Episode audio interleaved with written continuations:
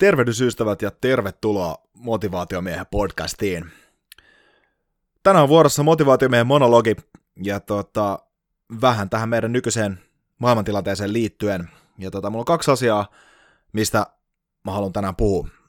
Öö, yksi on rajoitteista ja siitä itse asiassa, miten ulkopuoliset rajoitteet voi vähän paradoksaalisestikin lisää meidän elämässä vapautta. Ja toinen on kiitollisuudesta, miten se tulee tällaisena aikoina tosi läsnä ja tosi voimakkaasti esiin. Ja nythän meillä on tällä hetkellä yhteiskunnassa sellainen tilanne, että meillä on tämmöinen ulkoinen voima, kulkutauti, pandemia, joka rajoittaa meidän elämää. Eikä pelkästään tämä tauti, vaan myöskin se valtio, minkä alla me tällä hetkellä eletään täysin perustellusti rajoittaa meidän elämää, rajoittaa meidän vapautta, jotta pystyy ylläpitää tärkeimpiä ihmisoikeuksia ja terveyttä ja arvoja siellä. Ja tämä osuu moneen aika paskalla tavalla. Työpaikkoja lähtee, firmat joutuu tiukkaan paikkaan, ja siis puhumattakaan niistä ihmisistä, jotka joutuu tämän sairauden pariin, tai niistä, jotka joutuu vetää tosi tiukkaa duunia, sankaritekoja tuolla etulinjassa, jotta pystyy pitää ihmiset terveenä. Ja, mutta suurimmalle osalle tämä tulee jossain määrin rajoitteena, mikä pistää meidät neljän seinän sisään ja estää meitä elämästä sitä elämää, mihin me ollaan totuttu. Käyttämästä niitä palveluita, mihin me ollaan totuttu. Ja näkemästä niitä ihmisiä, mihin me ollaan ehkä totuttu. Ja sillä tavalla, mihin me ollaan totuttu.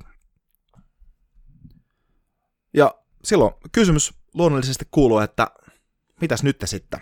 Mitäs tehdä, kun tämmöiset ulkopuoliset rajoitteet tulee elämään?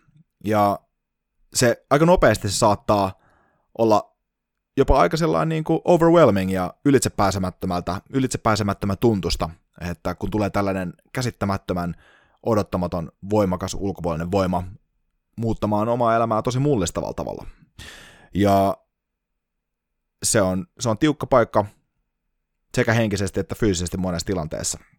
Ja mä itse miettinyt vähän sitä, että miten, miten, miten, sitä, miten tällaiseen tilanteeseen pitää suhtautua. Ja aika nopeasti ratkaisukeskeisenä tyyppinä, niin mä lähden lähestyä sitä sillä tavalla, että kysyn, kysyn ihan itseltäni heti alkuun, että okei, okay, tässä nyt tuli tämmöinen ulkopuolinen rajoite, että kuinka paljon tämä oikeasti vaikuttaa mun kykyyn elää mun elämää niin kuin mä haluan.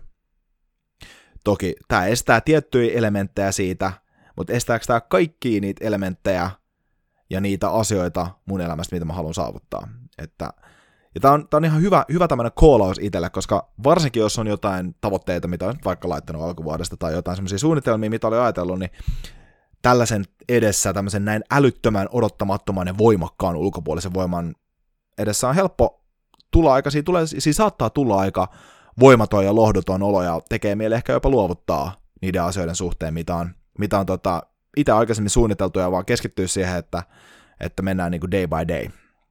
Mutta sitten on ihan hyvä miettiä se, että okei, että hei, et, kuinka perusteellisia nämä rajoitteet nyt oikeasti on. Ja jos ne on perustavanlaatuisia, niin kuin oikeasti sellaisia, jotka todellakin estää niiden oma, sen oman elämän elämisen, niin, niin tota, sitten pitää miettiä uusia juttuja ja mukautua siihen tilanteeseen. Se mukautuminen on tässä se avainsana. Vaikka tämä, niin kun, ja siis pakko sanoa, että kyllä tämä pakotettu pysähtyminen tekee tietyllä tavalla myös hyvää. Se pistää, niin kun, se pysäyttää väkisinkin ja ei pysty suorittaa, suorittaa ja tekee ja pitää ehkä ottaakin vähän lepiä. Mutta pitkällä aikavälillä se ottaa veronsa.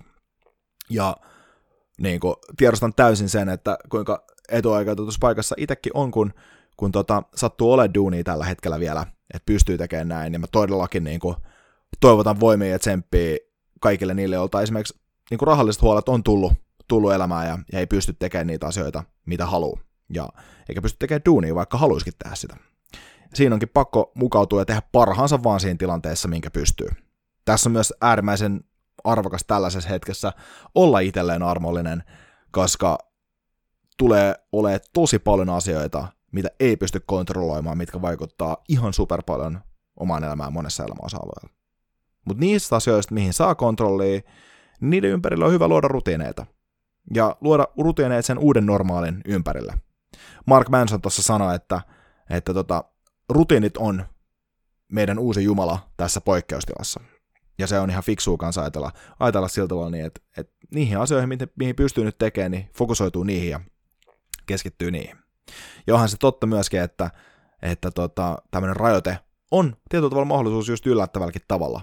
Nyt on niin kuin aikaa, pystyy syventyä ehkä joihinkin sellaisiin asioihin, mihin ne aikaisemmin ei ole pystynyt syventyä, ja, ja on ainakin monella, monella ylimääräistä aikaa aika paljonkin. Ja voi katsoa ne asiat, että okei, hei, tähän mä en pystynyt tekemään, tätä mä, tähän mä en pystynyt niin kuin panostaa silloin back in the day, että nyt mä ainakin pystyn. Ja mukautuu just niihin niin kuin asioihin, että kyllähän niin kuin kaikki tietää, että niin kuin treenaa pystyy, kuntoa pystyy ylläpitää, ylläpitää neljän sisällä, moni etätöitä pystyy tekemään, opiskelija ainakin pystyy täysin himassa. Ei ole sinänsä mitään muita syitä, jos pääsee siitä epätoivosta ja semmoisesta lamaannuttavasta fiiliksestä, että paskat, mitä tässä nyt oikein tapahtuu irti, niin pystyy sitten taas proaktiivisesti lähteä ottaa omaa elämää enemmän haltuun. Ja loppujen lopuksi on kanssa aika fiksu muistaa, että ne kaikista merkittävimmätkin asiat, mitkä vaikuttaa meidän omaa elämää, ne on ilmaisia. Jos sä oot joskus miettinyt, että milloinkohan olisi aikaa nukkua kahdeksan tuntia yössä putkeen ja katsoa, miten se vaikuttaa elämään, niin nyt saattaa hyvinkin olla aikaa siihen tehdä näin. Ja treenaa säännöllisesti. Tai opiskella jotain juttuja YouTubesta, whatever it is. Ja tämä saattaa, tämä rajoite itse asiassa, minkälaiseen paikkaan se meidät, meidät laittaa, niin saattaa antaa itse asiassa yllättäviäkin mahdollisuuksia elämässä. Ja semmoisia juttuja, mitä ei ehkä välttämättä odottanut. Ja tässä me päästään nyt tähän kiitollisuuteen. Näistä haasteista ja ongelmista, niin traagisia ja vakavia kuin ne tässäkin kriisissä monessa paikassa on, niin no, ne tuo asioita, mistä on kyllä niin kuin tosi voimakasta ja suurta kiitollisuutta meidän mahdollisuus tuntea. On mahdollisuus niin kuin, todennäköisesti tämmöiset tilanteet nostaa huolta aika monessa, niin tulee oltu enemmän yhteyksissä frendeihin ja läheisiin ja perheeseen ja Mulle tuli yksi yhdellä äärimmäisen konkreettiselta tavalla esille itse siitä, että vietin osana tätä, tätä, tätä karanteenia äitini kanssa mökillä kolme viikkoa aikaa, mikä tarkoittaa 21 päivää. Ja te voitte itsekin miettiä vaikka aikuisena, että, että tota, kuinka niin kuin aikuisille kuulijoille siis, niin, että kuinka monta päivää vuodessa te itse vietätte teidän vanhempien kanssa kokonaan ne on mulla ainakin sillä tavalla, että ne on kesämökillä, kesällä muutamat, muutamat päivät, ehkä viikot, ja sitten tota, ää, joulunpyhinä. Mutta mä itse asiassa tuossa laskeskelin, että varmaan niin yhteensä vuodessa mä vietän niin kokonaisia päiviä mun niin äidin kanssa esimerkiksi, niin kymmenen päivää.